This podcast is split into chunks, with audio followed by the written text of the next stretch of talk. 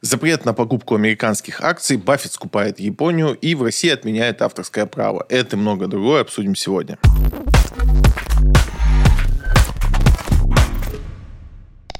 Одна Мосбиржа ЦБ разъяснил запрет россиянам покупать любые ценные бумаги за рубежом. В статье речь идет о законопроекте, который 3 мая подписал э, наш президент, и оно на тот момент ввело определенную путаницу, потому что, исследуя этот закон, становится понятно, что у нас появляется запрет на покупку акций о недружественных лиц, так называемых. Ну, то есть, по факту, у держателей этих бумаг э, из недружественных стран. С точки зрения логики, этот закон как бы э, намекает нам на то, что нельзя купить теперь э, бумаги на любой другой бирже, кроме московской биржи. Все из-за того, что, по сути, мы не можем понять конечного владельца акции, когда ее покупаем. И получается, что если мы покупаем ее не на московской бирже, а где-либо еще, то как бы нельзя. ЦБ вышел чуть позднее с объяснениями э, этого закона, и вроде как по нему стало понятно, что все-таки можно. Но на днях вышли новые пояснения Центрального банка, и теперь опять ничего не понятно. То есть закон написан таким образом, что Сейчас, если следовать вот буквально тому, что там написано, мы не можем вроде как пользоваться иностранными брокерами для того, чтобы покупать иностранные акции. Но, с другой стороны, это никак не отслеживается. То есть, если вы открыли брокера в офшоре в каком-нибудь, ну, тот же интерактив брокер с всеми любимым в России, который находится в офшорной зоне, да, там он не сопоставляет свои данные с российской налоговой. И, по сути, хотя вы обязаны сообщить налоговую, что открываете счет где-то в иностранном государстве, но если вы этого не сделаете, то наш налоговый теория теории не может об этом узнать, и тогда, как она узнает о вашей торговле, не очень понятно. В общем, очень странная ситуация с точки зрения именно законодательства. Трактуется она двояко. С одной стороны, аналитики пытаются нас убедить в том, что этот закон написан против вывода капитала, для того, чтобы не совершались какие-то там э, сделки в обход сейчас закрытым границам. Второй момент начали объяснять, что это сделано для как раз выкупа э, еврооблигаций, которые с дисконтом продавались в Евроклире, и многие туда зашли. То есть много объяснений того, почему это, но до конца непонятно, как это работает и чем это грозит. Я думаю, что в ближайшее время ЦБ все-таки выйдет и нормально объяснит, что это за закон и как он работает, потому что в прямом его прочтении достаточно странная ситуация, что теперь СПБ биржа вообще как-то ничего не будет продавать нам. Но э, на котировках акций это не отображается, соответственно, думаю, что в целом рынок считает, что это просто путаница и ничего серьезного из этого не выкатится. Взять деньгами. Как ЦБ собирается возвращать россиянам их иностранные акции? Очередная идея о том, как нам э, разблокировать акции, и оно уже направлено не в том направлении, чтобы их разблокировать в прямом его смысле, то есть там, получить от Евроклира доступ к нашим бумагам, а провести взаиморасчет. Такие мысли уже много раз появлялись. Сейчас они более направлены, то есть выразить уже какое-то конкретное мнение, и речь идет о счетах, инвестиционных счетах типа С, это счета, на которые сейчас поступают деньги, которые мы должны заплатить иностранным инвесторам, но не можем их перевести им э, из-за того, что у нас там отключены все эти штуки типа SWIFT. И, соответственно, на этих счетах скапливаются деньги, это в том числе и дивиденды, и купонный доход, и много разных типов там, поступлений туда происходит. И есть идея сделать взаимозасчет э, между тем, что заблокировано в Евроклире, и то, что есть у нас. Там примерно паритет. У нас чуть больше денег, чем заблокировано в Евроклире, поэтому в целом нашим идея такая нравится. Насколько разумна эта идея, вопрос спорный. Опять же, очень сложно сейчас обсуждать, насколько правильно делать то или иное, потому что то, что происходит, по большому счету трэш и угар, потому что ну, вроде как мы всю жизнь говорили о неприкосновенности э, частной собственности, как некой основной европейской ценности, потом она просто рушится. Дальше они говорят, что они с нашими активами будут делать все, что они хотят. Тут же говорят, что по закону они не имеют права этого делать, но вот они очень хотят, поэтому они что-то сделают. Соответственно, наши идут на такой же шаг. Кто из прав, кто виноват? Ну, конечно, не прав никто. По идее, если мы продолжаем декларировать ценности о неприкосновенности э, частной собственности, то странное поведение что с той стороны, что с нашей. Наше, конечно, оно больше такое инерционное, мы больше реагируем на то, что происходит, но так или иначе. До этого наши власти, конечно, подобные штуки не позволяли себе и пытались все еще придерживаться тех правил, которые сами декларируют. Понять наши власти можно, но, с другой стороны, тут э, не очень понятно, где вот эта точка невозврата, когда мы говорим, что вот, вот здесь повели себя неправильно, а оттуда началось все рушиться. Эту точку будет сложно найти. Как в итоге закончится, хороший вопрос. Что радует, что у нас есть э, на что менять меняться. Если бы у нас этих денег не было, было бы сложнее договариваться. У нас эти деньги есть, это значит, что так или иначе договорятся и в каком-то виде вот заблокированные активы вернем как инвесторы. Московская биржа допустила к торгам акции владельца финтеха Кармани. Кармани – это компания, которая занимается микрокредитованием под залог вашего автомобиля. Это небольшая компания с доходом 600 миллионов в год. Ничего такого суперинтересного не происходит, кроме самого факта того, что компания идет на биржу в столь непростые времена. И это, конечно, добавляет позитива. И в целом видится, что вокруг рынков начинается такое спокойствие тотальное. Компания выходит на IPO, и даже конкретно говоря про Кармани, они выходят вообще прямым листингом, даже не IPO, в надежде найти там деньги, потому что основная задача их это именно привлечение средств в капитал. Из-за того, что есть определенные требования к размеру их капитала, от, э, в том числе там, Центрального банка, так как они занимаются, по сути, кредитованием, у них должны быть определенные объемы денег. И вот в поисках этих денег они идут э, на биржу. Тут самое главное, что они потенциально понимают, что они эти деньги на бирже найдут, а это значит, что инвесторы находятся в определенном спокойствии настолько, что готовы даже вкладываться в небольшие компании. Собственно, это безусловно, положительный знак. Более того, Мосбиржа заявляет, что до конца года может увидеть до 40 IPO нашей компании. Удивительно, что это за компании будут. Такой супер позитивный настрой. Что касается самой компании, она достаточно интересна с точки зрения самого бизнеса. Рынок кредитования, он масштабный. Кредитование под э, залог автомобиля имеет небольшие риски, потому что весь кредит обеспечен залоговым автомобилем. В принципе, рисков для самой компании это немного. Люди любят эту историю, особенно если мы говорим про кармане, то они э, не забирают машину на свою стоянку, стоянку, они э, позволяют э, владельцам автомобилей им пользоваться, что и делает их, собственно, лидерами в этой всей индустрии. Посмотрим, сколько до конца года будет IPO, но если их действительно будет 40, я буду сильно удивлен. Центральный банк рекомендовал новичкам на рынке отказаться от самостоятельной торговли. С одной стороны, я полностью разделяю слова э, Центрального банка о том, что коллективные инвестиции для начинающего инвестора более предпочтительный, чем э, стокпикинг, типа покупка вот конкретных акций. Я, в принципе, даже считаю, что для всех видов инвесторов э, инвестиции через СПИФ или ETF, они всегда более выигрышные. Но тут вопрос в том, что сейчас на рынке -то не так много всего представлено, и, по сути, все самое интересное, то, на чем уже стратегия просчитана э, много раз, да, там и в долгосроке, оно сейчас недоступно так или иначе обычным инвесторам. У квал-инвесторов вариантов побольше, но риски такие, что ну, тоже не всегда разумно туда лезть. А вот второй момент там с коллективными инвестициями в виде таких вещей, как все вот эти запифы недвижимости, это очень, на мой взгляд, интересная история в данное время. То есть очень бы я всем ее советовал разбираться с ней. Там тоже немного игроков, не так, чтобы есть из чего выбрать, но в целом э, это хорошая стратегия. Второй момент, который отмечает э, Центральный банк в своем заявлении, о том, что инвесторам лучше пользоваться инвестсоветниками, э, перечень которых есть на Центральном банке. Это тоже та идея, которая мне нравится, это то, за что я всегда топлю и говорю, что если у вас какие-то задачи по инвестициям есть, их не надо решать через э, платные консультации в Инстаграме или в Телеграме. Это не то место, где решаются такие проблемы. Наверняка и в Телеграме есть люди, которые сделают правильный расчет для вас, там, и войдут в ваше положение, все поймут и сделают действительно отдельное предложение, что называется, но все-таки они несут за это ответственность и, и как бы могут сделать это спустя рукава, их за это никто не отругает. Есть много примеров, когда люди с бумагами, которые вроде как официально почти дают им э, статус инвест-консультанта, ну, вот, допустим, у меня, у меня есть, я выполняю все требования инвестиционного советника по версии ЦБ, кроме того, что я не состою в профильной организации и не плачу там взносы туда. А так, в целом, у меня весь набор документов для этого есть. Таких людей немало на рынке. И кто-то из них оказывает услуги. То, что они квалифицированы и могут оказывать оказывать услуги. У меня лично сомнений нет. По закону они этого делать не могут, но в целом их уровень знаний, он на таком же уровне, как и у тех, кто по закону это может делать. Но вот качество их услуг иногда оставляет желать лучшего. Многие к этому относятся достаточно халатно, и таких примеров ну, немало много очень популярных людей в том же Телеграме оказывают очень посредственное качество услуги. Я не то чтобы пользовался их услугами, но у меня в подписчиках много кто там присылает результаты их деятельности, и это, конечно, иногда грустно.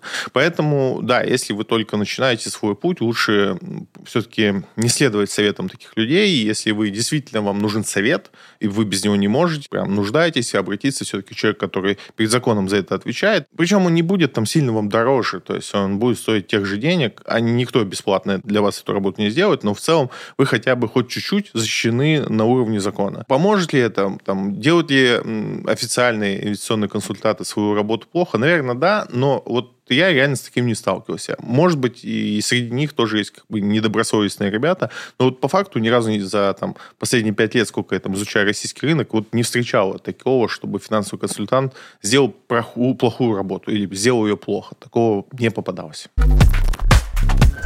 Глава СПБ биржи заявил о планах запуска гонконгских ETF для неквалов. Супер новость, потому что как-то мы подзабыли о том, что у нас теперь достаточно жестко разделяется квалифицированный инвестор и неквалифицированный инвестор. То есть еще там пару лет назад даже тех инструментов, которые там были доступны для неквалифицированного инвестора, было вполне достаточно, чтобы любую стратегию реализовать на фондовом рынке в России. Сейчас, конечно, ситуация изменилась, и инструментов для неквалов у нас ой как немного.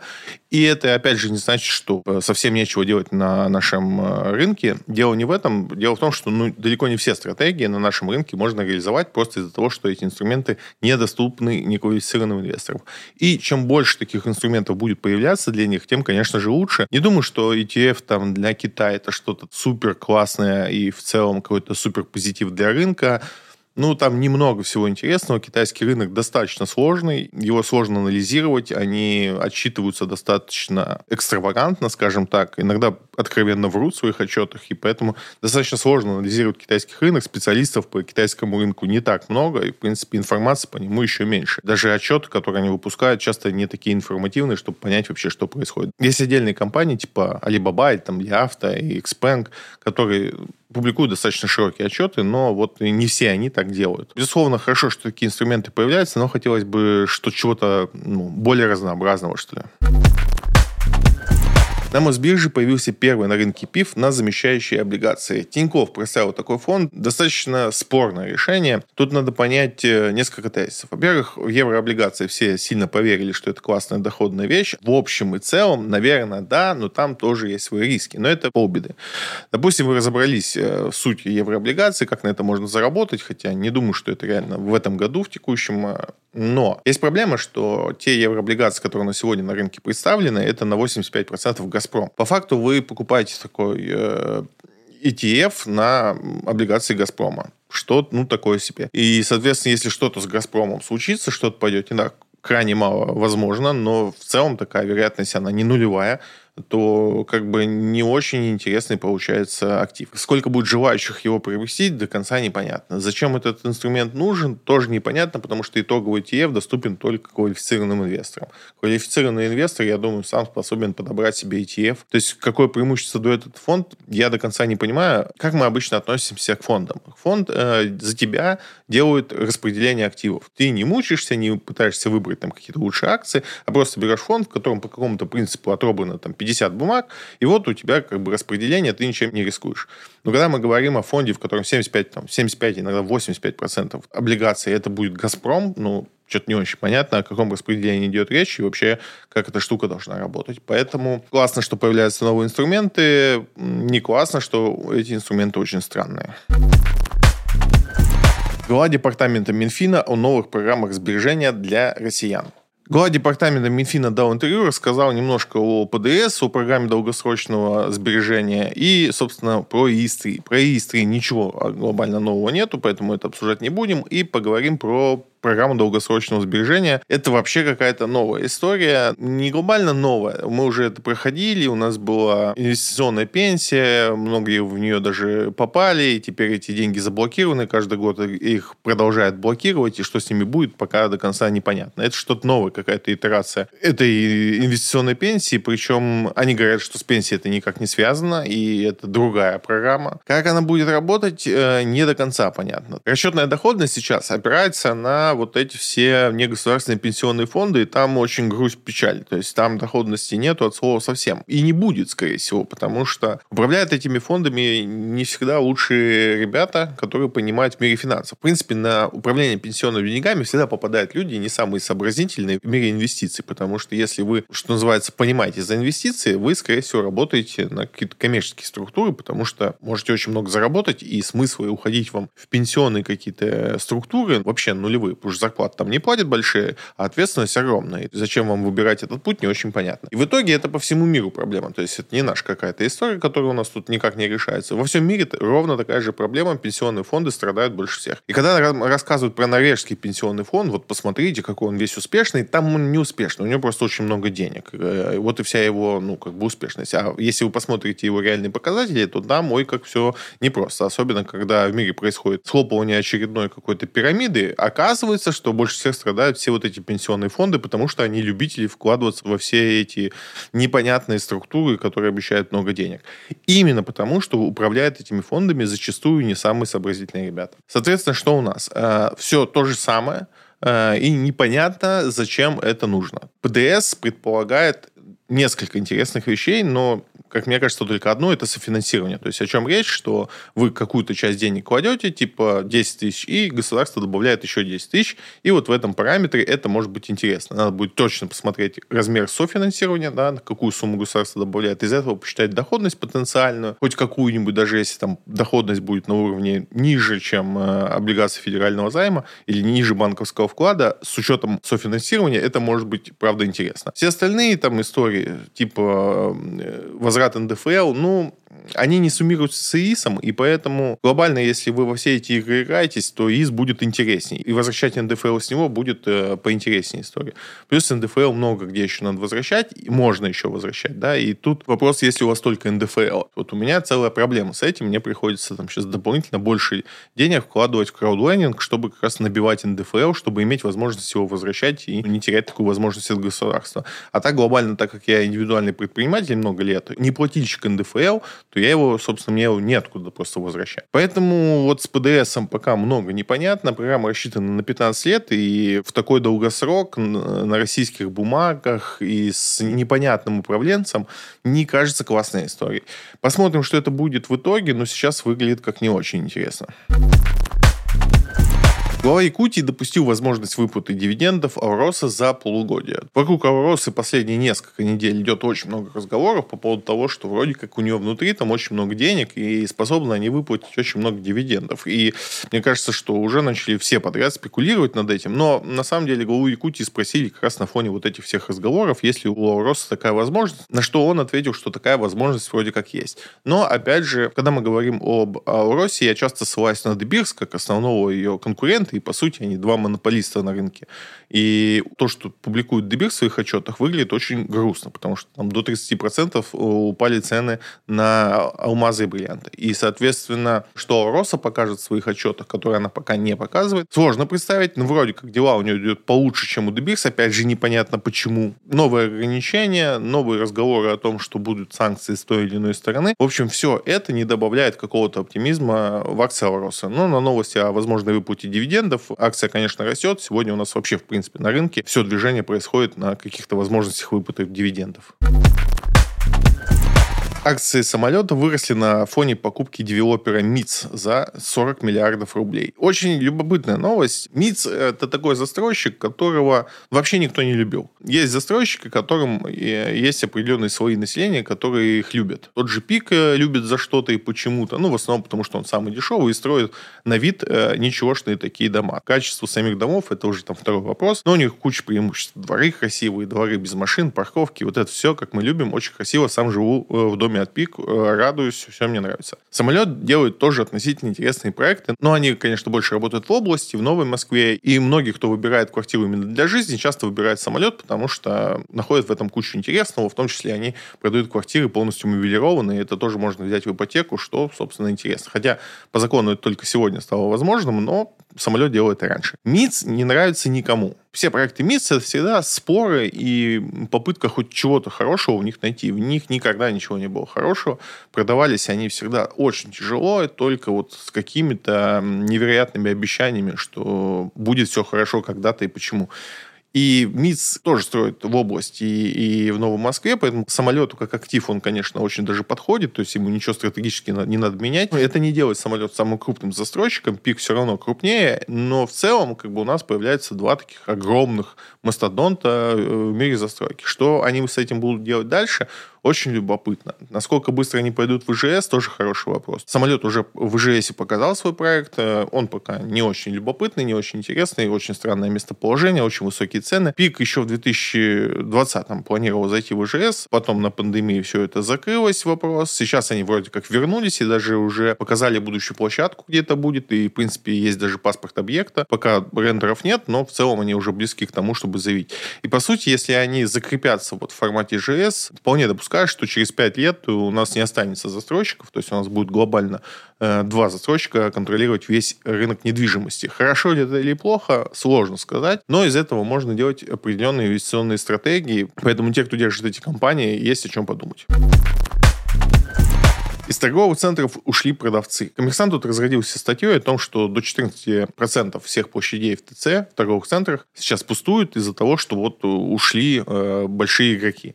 И тут э, есть о чем поговорить. Эм, во-первых, ну, нет такой проблемы, что ушли кто-то, из-за этого торговые центры пустуют. Тут вопрос в том, что в мире такая тенденция, что торговые центры пустеют. И на то много причин. Одна из ключевых проблем – это то, что люди перестают ходить в кинотеатры. И, казалось бы, при чем тут торговые центры?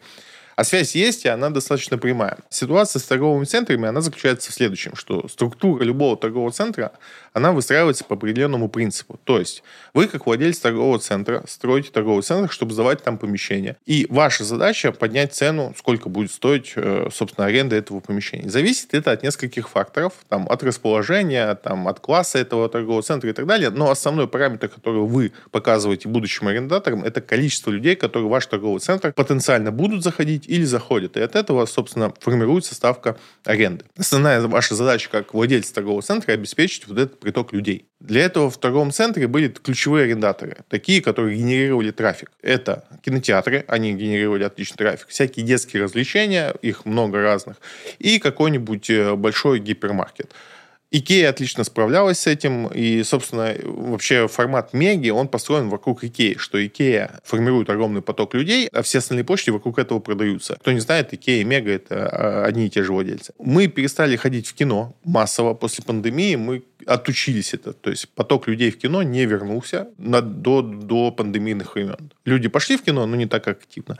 В России же эта история еще сильнее усугубилась, что у нас прокат стало ну, ограниченное количество лент попадать. И, естественно, тут такой момент, что многие думали, что российское кино там поможет нашим кинотеатрам. Ну, нет, это нереально. Наше кино еще не на том уровне. А второе, что в принципе в мире ситуация такая, что люди перестали ходить в кинотеатры. Плюс к этому люди перестали входить в гипермаркеты. Фактически они еще не перестали, но мы видим э, эту динамику, которая постоянно идет на снижение. И опять же, это не только в России, это во всем мире такая система. То есть гипермаркеты, это было весело последние 10 лет. И опять же, это веселье, оно сформировалось из того, что мы там раньше такого не видели, нам предложили такой формат, он нам понравился.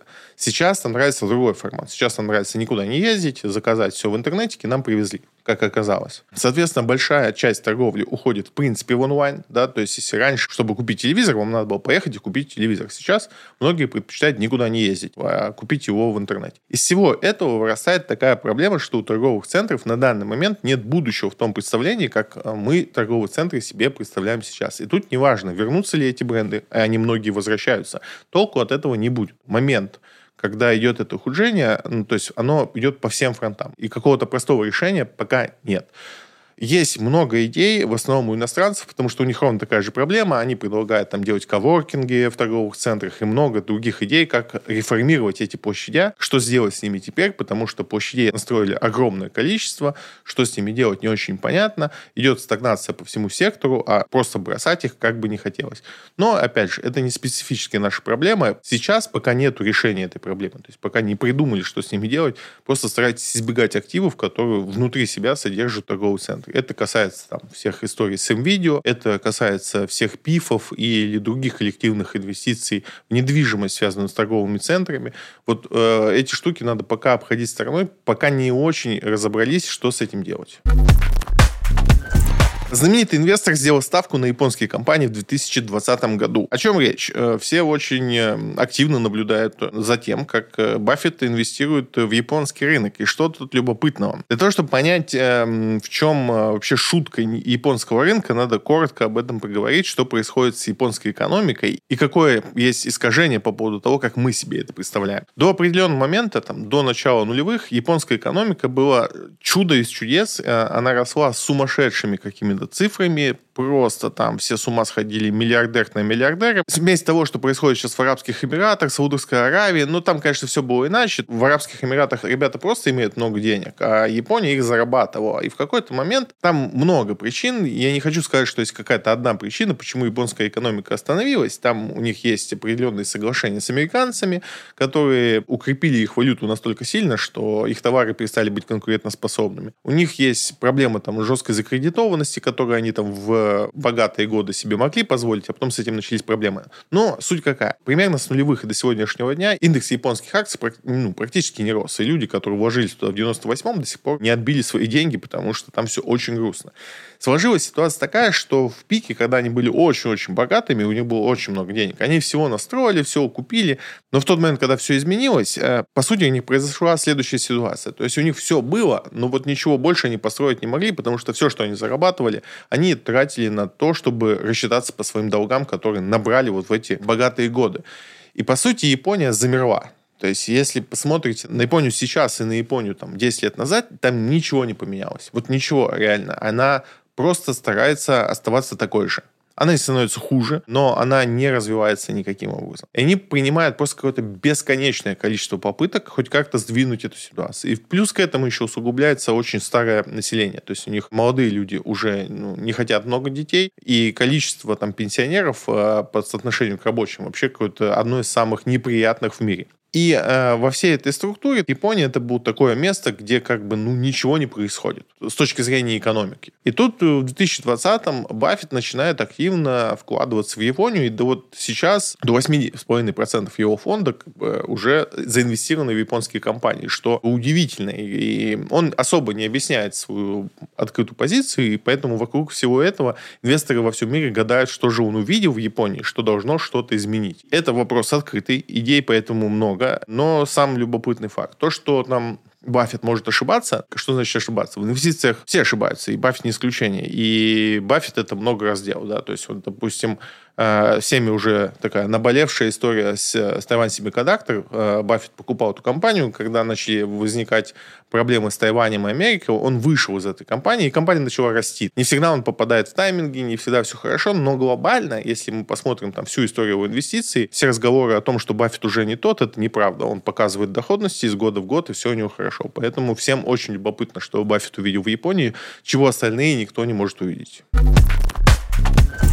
В Москве зафиксирован абсолютный рекорд по числу ипотечных сделок. Собственно, 53 тысячи сделок произошли с января по май, и это абсолютный рекорд за всю историю наблюдений. Почему эти сделки происходят? Всем очень понятно. У нас есть постоянные пугалки с тем, что вот эта вся льготная ипотека закончится, а она правда должна закончиться, потому что деньги на нее уже кончились. Ну, фактически кончились. То есть деньги, которые запланированы на 23-24 год, кончаются в 23 и в 24 это надо будет дофинансировать. А еще с 1 июля у нас тут по распоряжению президента должны появиться новые программы льготные. Да, они будут дофинансированы, но это так или иначе как-то еще увеличит э, скорость выдачи. Почему? Потому что примерно май и июнь люди перестали брать так активно ипотеку, все ждут, что будет в июле, что интересненького там предложат, потому что, может быть, будет интереснее, чем есть сейчас. Так или иначе, э, те, кто ипотеку льготную еще не брал, но имеет на нее право, присмотритесь к этой истории. Я много говорю о том, что это безумно выгодные условия. Если вы можете взять сегодня ипотеку под 5,5%, для вас это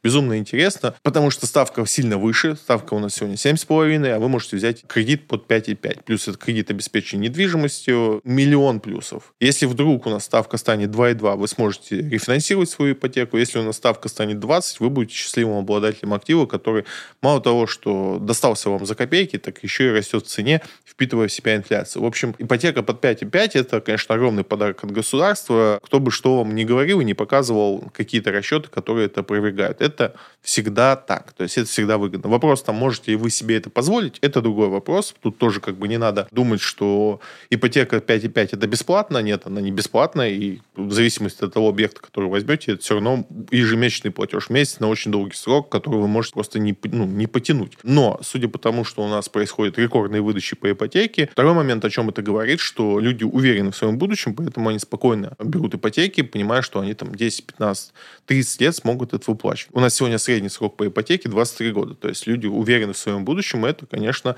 безусловно плюс. Выручка российских компаний впервые превысила квадриллион рублей. На самом деле, первый раз, когда я произношу это это слово вслух, и, видимо, нам стоит уже привыкать тебе к этой цифре. Квадриллион достаточно много. Обычно раньше мы такую сумму никогда не произносили, но вот э, за 22 год налоговая собрала вот такие данные, что теперь у нас больше квадриллиона выручки. Поводов для радости не так много, потому что в действительности, если посмотреть на тот же отчет и посмотреть, сколько эти компании зафиксировали как прибыль, там не такой большой рост, всего на 6% и порядка 5 миллиардов, что, конечно, сумма большая, и, в принципе, для того года шикарный показатель показатели. Но тут вот на что надо посмотреть. Э, выручка увеличилась почти в два раза, прибыль увеличилась меньше, чем на 10%. Это значит, что увеличились огромным количеством издержки. То есть в два раза увеличились издержки. Это, естественно, будет отражаться на инфляции. И все это, ну, как бы такое себе. Ничего примечательного от того, что мы там в квадриллионах теперь зарабатываем, нет. То есть если у нас инфляция будет по 40%, что бывает в странах, бывает и не квадриллионы, бывают какие-то просто цифры, которые даже на бумажку не напишешь. Но это связано скорее с инфляцией инфляцией, а не с тем, что мы становимся сильно богаче. Минцифры планируют отменить блокировку ряда пиратских кинотеатров. Это очень интересный прецедент, потому что такое начало, с которого может начаться много интересного.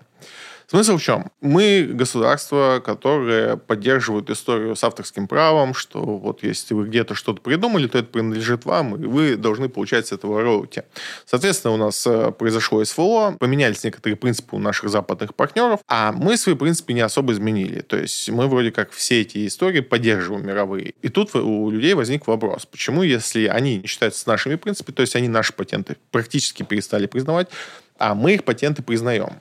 И это дискуссия, которая неоднозначная. С одной стороны, давайте наплюем на все, будем использовать э, все без патентов, и как бы будет норм. Но с другой стороны, все понимают, что СВО, санкции, вот эта напряженность, она временная, и через пять лет надо будет как-то из этой ситуации выходить. В чем тут вообще суть, почему это интересно с точки зрения экономики, э, принцип соблюдения авторского права. А история тут в том, что по большому счету все, чем владеет сегодняшняя экономика, или там центры, финансовые центры, такие как Лондон, США, Америка, это патенты.